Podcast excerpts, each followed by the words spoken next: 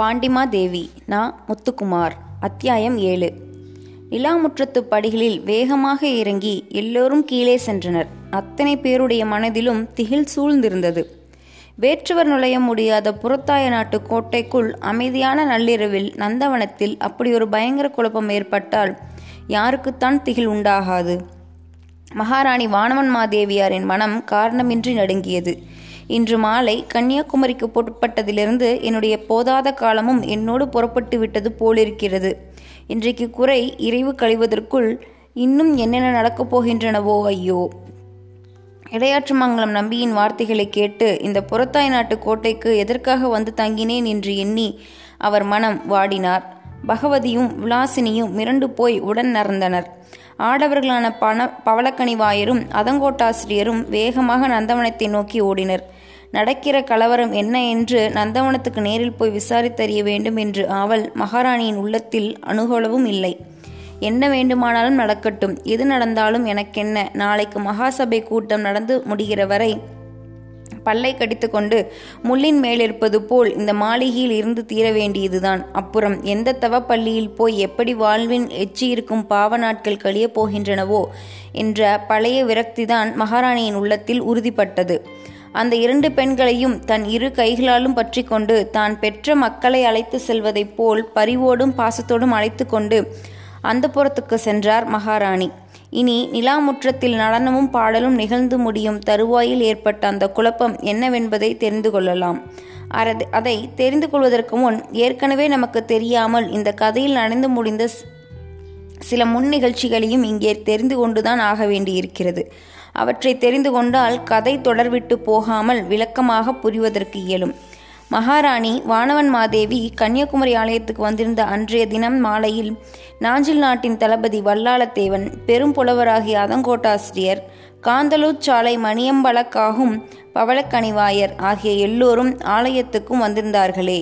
மகாமண்டலேஸ்வரராகிய இடையாற்றுமங்கலம் நம்பியும் அவருடைய புதுவளையும் மட்டும் ஏன் வரவில்லை என்ற சந்தேகம் நேயர்களுக்கு உண்டாகவில்லையா? இந்த சந்தேகம் இதுவரை நேயர்களுக்கு ஏற்படவில்லையானால் உடன் ஏற்படுத்தி கொள்ளுங்கள் என்று வற்புறுத்திவிட்டு மேலே தொடர்கிறேன். அதே தினம் மாலையில் மகாமண்டலேஸ்வரரும் அவருடைய புதல்வி குழல்வாய் மொழியும், இன்னும் இந்த கதையில் இதுவரை நமக்கு அறிமுகமாகாத ஒரு புதிய பாத்திரமும், தென்பாண்டி நாட்டின் மேற்புறம் மேலை மண்டல கடற்கரையின் முக்கிய துறைமுகம் பட்டினமாகிய விழுங்கியத்தில் நின்று கொண்டிருப்பதை காண்கிறோம். சாரி சாரியாக ஏற்றுமதிக்கு அடுக்கி வைக்கப்பட்டிருந்த மிளகு பொதிகள் கொற்கை முத்து சலாபத்திலிருந்து முத்திரையிட்டு கொண்டு வரப்பட்டிருந்த முத்து மூட்டைகள், ஏலக்காய், இலவங்கம், சாதிக்காய், கிராம்பு ஆகிய வாசனை திரவியங்கள் அடங்கிய பொதிகள் எல்லாம் கிடந்தன. அந்த துறைமுகத்தில் நாஞ்சில் நாட்டு அரசாங்க லட்சணை ஆகிய மேலியோடு கூடிய கலப்பையும் அதன் ஒரு மூலையில் பாண்டியர் மீன் லட்சணையும் பதித்த பெரிய பெரிய கொடிகள் மரக்கலங்களில் கூம்பில் அசிந்தாடி கொண்டிருந்தன. பல தேசத்து வியாபாரிகளின் கூட்டமும் பிரயாணமும் செய்து இறங்கியவர்கள், பிரயாணம் செய்வதற்காக கப்பலேற வந்திருப்பவர்களின் கூட்டங்களுமாக துறைமுகம் கலகலப்பாக இருந்தது. இடையாற்றுமங்கலம் நம்பியும் அவர் மகளும் அவர்களோடு இருந்த குட்டையான ஒரு இளைஞனும் துறைமுகத்துக்கு வந்து சேர வேண்டிய கப்பல் ஒன்றை எதிர்பார்த்து காத்திருப்பவர்களைப் போல் நின்று கொண்டிருந்தனர். அவர்களோடு இருந்த அந்த இளைஞன் பார்ப்பதற்கு விசித்திரமான தோற்றத்தை உடையவனாக இருந்தான். தமிழ் முனிவர் அகத்தியரை பார்த்திருந்தால் இவனை பார்க்க வேண்டாம் என்று சொல்லத்தக்க குட்டையான தோற்றம், பீமசேனனைப் போல கட்டமைந்த உடல், உருண்டை முகம், மூக்கும் விழியுமாக எடுப்பான தோற்றம், நெற்றியில் தீபச் சுடர் போல் சிவப்பு நிறத்தில் ஒரு சிந்தூரக் கீறல், இது அவன் இட்டு கொண்டிருந்த திலகம், செவிகளில் சங்கு சக்கர வடிவமாக முத்துக்கள் பதிக்க பெற்ற இரண்டு முத்துக்கடுக்கண்கள் மின்னின, மூலாதார கச்சம் வைத்து கட்டி கொண்டிருந்த ஆடை முழங்காலுக்கு மேல் தொங்கியது. அடிக்கடி எதையாவது சொல்லிக்கொண்டே இடி இடி என்று சிரித்து கொண்டிருந்தான் அவன். அப்படி சிரிக்கும்போது முன்புறமாக மூடியிருந்த அவன் தலையில் சிறிய குடுமி ஆடுவது காண்பதற்கு வேடிக்கையாக இருந்தது. அவன் கூறுவனவற்றை கேட்டு மகாமண்டலேஸ்வர் அவ்வளவாக ரசித்து சிரிக்கவில்லையானாலும் அவருடைய குமாரி குழல்மொழி தன் முல்லை பற்கள் தெரிய சிரித்து அனுபவித்து கொண்டிருந்தாள். அதிகமாக சொன்னாலும் 28 வயதுக்கு மேல் மதிப்பிட்டு சொல்ல முடியாது அந்த இளைஞனுக்கு. அவனுடைய வைதிகமான இந்த எளிய கோலத்துக்கு ஒரு சிறிய விதிவிலக்கு போல் இடையில் ஒரு வாள் உரையோடு தொங்கியது. அவர்கள் நின்று கொண்டிருந்த வழியாக வந்து போய் கொண்டிருந்த கூட்டத்தினரின் அந்த இளைஞனின் விசித்திர தோற்றத்தையும் அவன் சிரித்து சிரித்து பேசும் வேடிக்கையான காட்சியும் ஒரு கணம் நின்று வியப்பூட்டும். பார்த்துவிட்டு போகாதவர்களே இல்லை. மகாமண்டலேஸ்வரர் தென்மேற்கு திசையில் கடலையே உற்று பார்த்து கொண்டிருந்தார். திடீரென்று அந்த இளைஞனின் பக்கமாக திரும்பி, "சேந்தா, கிளம்பு. இன்று மாலை மகாராணியார் கன்னியாகுமரிக்கு வரப்போவதை மறந்துவிட்டாயா? இங்கே நின்று கொண்டு உன் சிரிப்பொலியால் கடற்கரையே அதிர அடித்து கொண்டிருக்கிறாயே. கப்பல் வந்ததும் நானும் குழல்மொழியும் அவரை மாளிகைக்கு அழைத்து கொண்டு போகிறோம். எவ்வளவு நாளிகையானாலும் நாங்கள் இங்கே இன்றிரவு தங்க மாட்டோம். மாளிகைக்கு வந்து சேர்ந்து விடுவோம். அதேபோல் நீயும் மாளிகைக்கு வந்துவிடு. உனக்காக தென்கரையில் அம்பலவன் வேளானை தோணியோடு காத்திருக்க செய்வேன். மகாராணி கன்னியாகுமரியிலிருந்து கோட்டைக்கு திரும்பி போய் சேர்கிற வரை என்னென்ன நடக்கிறது என்பதை ஒன்று விடாமல் கவனித்து கொண்டு வந்து சொல்ல வேண்டும். நீ அங்கே சென்று கவனிப்பதை வேறு யாரும் தெரிந்து கொள்ளாதபடி மறைந்து கவனிக்க வேண்டியது மிக முக்கியம். நீ வந்து தகவலை கூறுகிற வரையில் நான் உறங்காமல் உனக்காக விழித்து கொண்டு காத்திருப்பேன்." மகாமண்டலேஸ்வரின் இந்த கம்பீரமான கட்டளையை கேட்டதும் சிரித்து பேசிக் கொண்டிருந்த அந்த இளைஞனின் முகத்தில் பொறுப்பும் கடமையுணர்ச்சியும் குடிகொண்டன. "அப்படியே செய்கிறேன் பிரபு" என்று சொல்லி கைக்குப்பி வணங்கிவிட்டு கிளம்பினான் அவன். "சேந்தா, கொஞ்சம் இப்படி அருகே வா. இதையும் கேட்டுக்கொண்டு போ." சிறிதுரம் நடந்து சென்று விட்டு அவனை மீண்டும் கை நீட்டி கூப்பிட்டார் இடையாற்றுமங்கலம் நம்பி. அவன் திரும்பி நடந்து வந்தான். நாஞ்சில் நாட்டு வேளாள பெருமக்கள் நெல் போட்டு வைத்திருக்க பயன்படுத்தும் குறுகிய தாலி ஒன்று உருண்டு உருண்டு வருவது போல் அந்த குட்டை இளைஞன் நடப்பது பார்ப்பவர்களுக்கு சிரிப்பை மூட்டியது. "சேந்தா, நானும் குழல்மொழியும் இங்கே விழுங்கத்து வந்திருக்கும் செய்தியை வேறு யாரிடமும் சொல்லிவிடாதே. எச்சரிக்கையாக நடந்துகொள்.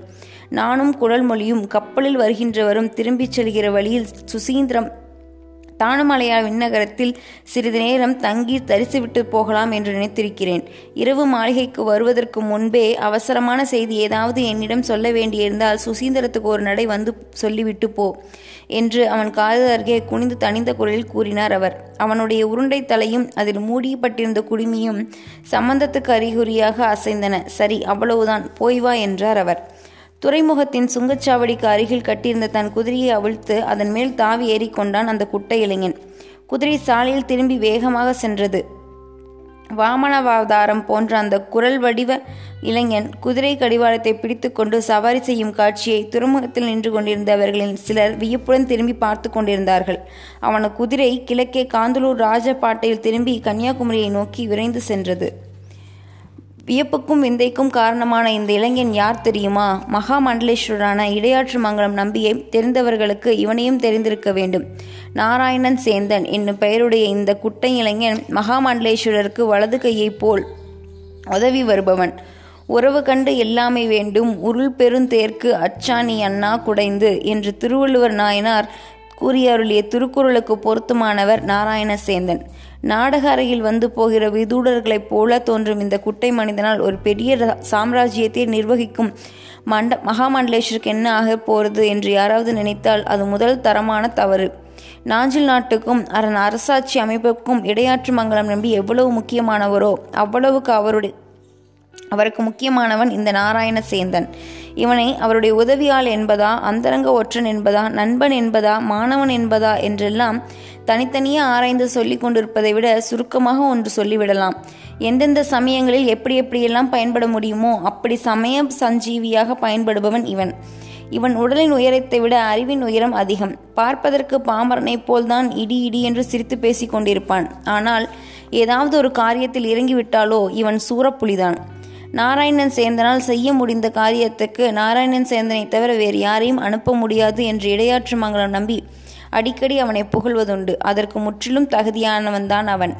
அன்று மாலை விலிங்கம் துறைமுகத்திலிருந்து புறப்பட்ட நாராயணன் சேந்தன் மகாராணியாரும் அவருடைய பரிவாரமும் கன்னியாகுமரியை அடைவதற்கு முன்பே தான் அங்கு போய் சேர்ந்து விட்டான். குதிரையோடு ஆலயத்தருகே போய் இறங்கினால் தன் வரவை வெளிப்படையாக பலருக்கு அறிவித்தது போல் ஆகிவிடும் என்று அவன் அறிவான். கூடியவரை தன்னை அங்கே யாரும் எதற்காகவும் தெரிந்து கொள்ளக்கூடாது. ஆனால் தான் எல்லாவற்றையும் எல்லோரையும் தெரிந்து கொள்ள வேண்டும் என்பது அவனுடைய நோக்கம். கோவிலின் மேற்கு புறமாக கடற்கரையோரத்தில் இருந்த புன்னை மரச்சோலை ஒன்றுக்குள் நுழைந்து ஒரு மறைவான இடத்தில் குதிரையை கட்டினான். பின்பு சிறிது நேரம் அந்த சோலையிலேயே இங்கும் நங்கும் சுற்றிய போது ஒரு பெரிய மரத்தினடியில் சில ஆடைகளும் அங்கிகளும் 3 சிவப்பு தலைப்பாகையும் கலைந்து வைக்கப்பட்டிருந்ததை பார்த்தான். இவைகள் யார் இங்கே வைத்திருக்கக்கூடும் என்ற சந்தேகத்தோடு நாராயணன் சேந்தன் சுற்றுமுற்றும் திரும்பி பார்த்தான். புன்னை மரத் தோட்டத்தின் வேலிக்கப்பால் கடலில் கரையோரமாக 3 மனிதர்கள் நீராடி கொண்டிருக்கும் காட்சியை கண்டான். மரத்தடியில் அவிழ்த்து வைக்கப்பட்டிருந்த அந்த உடைகளும் தலைப்பாகைகளும் அவர்களுடையதாகத்தான் இருக்க வேண்டும் என்று நாராயணன் சேந்தன் புரிந்து கொண்டான். சாதாரண மனிதர்கள் அணியக்கூடிய உடைகளாக தெரியவில்லை அவை. அரசாங்க பணிபுரியும் வீரர்களோ சேவர்களோ அணியக்கூடிய உடையாக தோன்றின அவை. புறத்தாய நாட்டு வீரர்களும் வழக்கமாக அணியக்கூடிய உடை அவனுக்கு நன்றாக தெரியும். அவன் புன்னை மரத்தடியில் கண்ட உடைகளும் அப்படி இருந்திருந்தால் சரிதான், யாரோ பாண்டி நாட்டு வீரர்கள் உடைகளை கலற்றி வைத்து விட்டு நீராடி கொண்டிருக்கிறார்கள் போலிருக்கிறது என்று நினைத்து கொண்டு போயிருப்பான். ஆனால் அந்த மாதிரி உடையணிந்த வீரர்களை அவன் பாண்டி நாட்டு படையில் எங்கும் எப்போதும் கண்டதே இல்லை. ஆகவே அருகில் நெருங்கி உற்று பார்த்தான். தலைப்பாகைகள் 3 ஒன்றுக்குள் செருகி வைக்க பின்னர் ஒரு ஓலை நாராயணன் சேந்தனின் கூறிய வெளியில் தென்பட்டது. சற்றென்று குடிந்து அதை கையில் எடுத்தான். அந்த ஓலையை படிப்பதற்குள் வேலிக்கப்பால் மணலில் ஆட்கள் நடந்து வரும் ஒலி கேட்டது. அவன் திடுக்கிட்டு திரும்பி பார்த்தான். கடலில் குளித்து கொண்டிருந்த 3 வீரர்களும் தங்கள் உடைகளை அணிந்து கொள்வதற்காக மரத்தடிக்கு திரும்பி வந்து கொண்டிருந்தனர். கையில் எடுத்த ஓலையை அது முன்பின்பருந்துவையை தலைப்பைக்குள்ளே வைத்துவிட்டு வேலியோரமாக பதுங்கினான் நாராயணன் சேந்தன். அதன் பின் அன்று கன்னியாகுமரியில் ஒவ்வொரு நிகழ்ச்சியும் அவன் மறைந்திருந்து கவனித்தான். மகாராணியார் கடற்கரை காட்சியை கண்டது, தளபதி ஒற்றர்களோடு போரிட்டது, ஓலையை கைப்பற்றியது, கன்னியாகுமரி அம்மன் ஆலயத்தில் வான்மாதேவிக்கு ஏற்பட்ட துன்பம் ஆகியவையெல்லாம் ஒன்று விடாமல் தெரிந்து கொண்டான். மகாராணியாரும் பரிவாரமும் ஆலயத்திலிருந்து கோட்டைக்கு திரும்பிய போது அவனும் பின்னாலேயே புறப்பட்டு விட்டான். சுசீந்திரத்தை அடைந்தவுடன் மகாமண்டலேஸ்வரர் தம்மை சுசீந்திரத்தில் சந்திக்க சொல்லியிருந்தது அவனுக்கு ஞாபகம் வந்தது.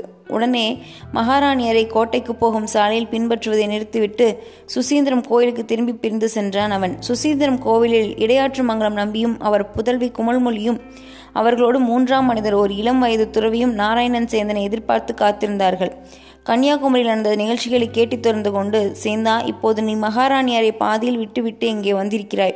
நீ கூறியதிலிருந்து வான்மாதேவியாரை ஏதோ தீய சக்திகள் சூழ்வது தெரிகிறது. இப்போது நீ மீண்டும் பின்தொடர்ந்து செல்ல முடியுமானால் இன்று இரவு கோட்டையிலேயே யாரும் அறியாமல் தங்கியிருந்து கவனி, உடனே போ" என்று அவனை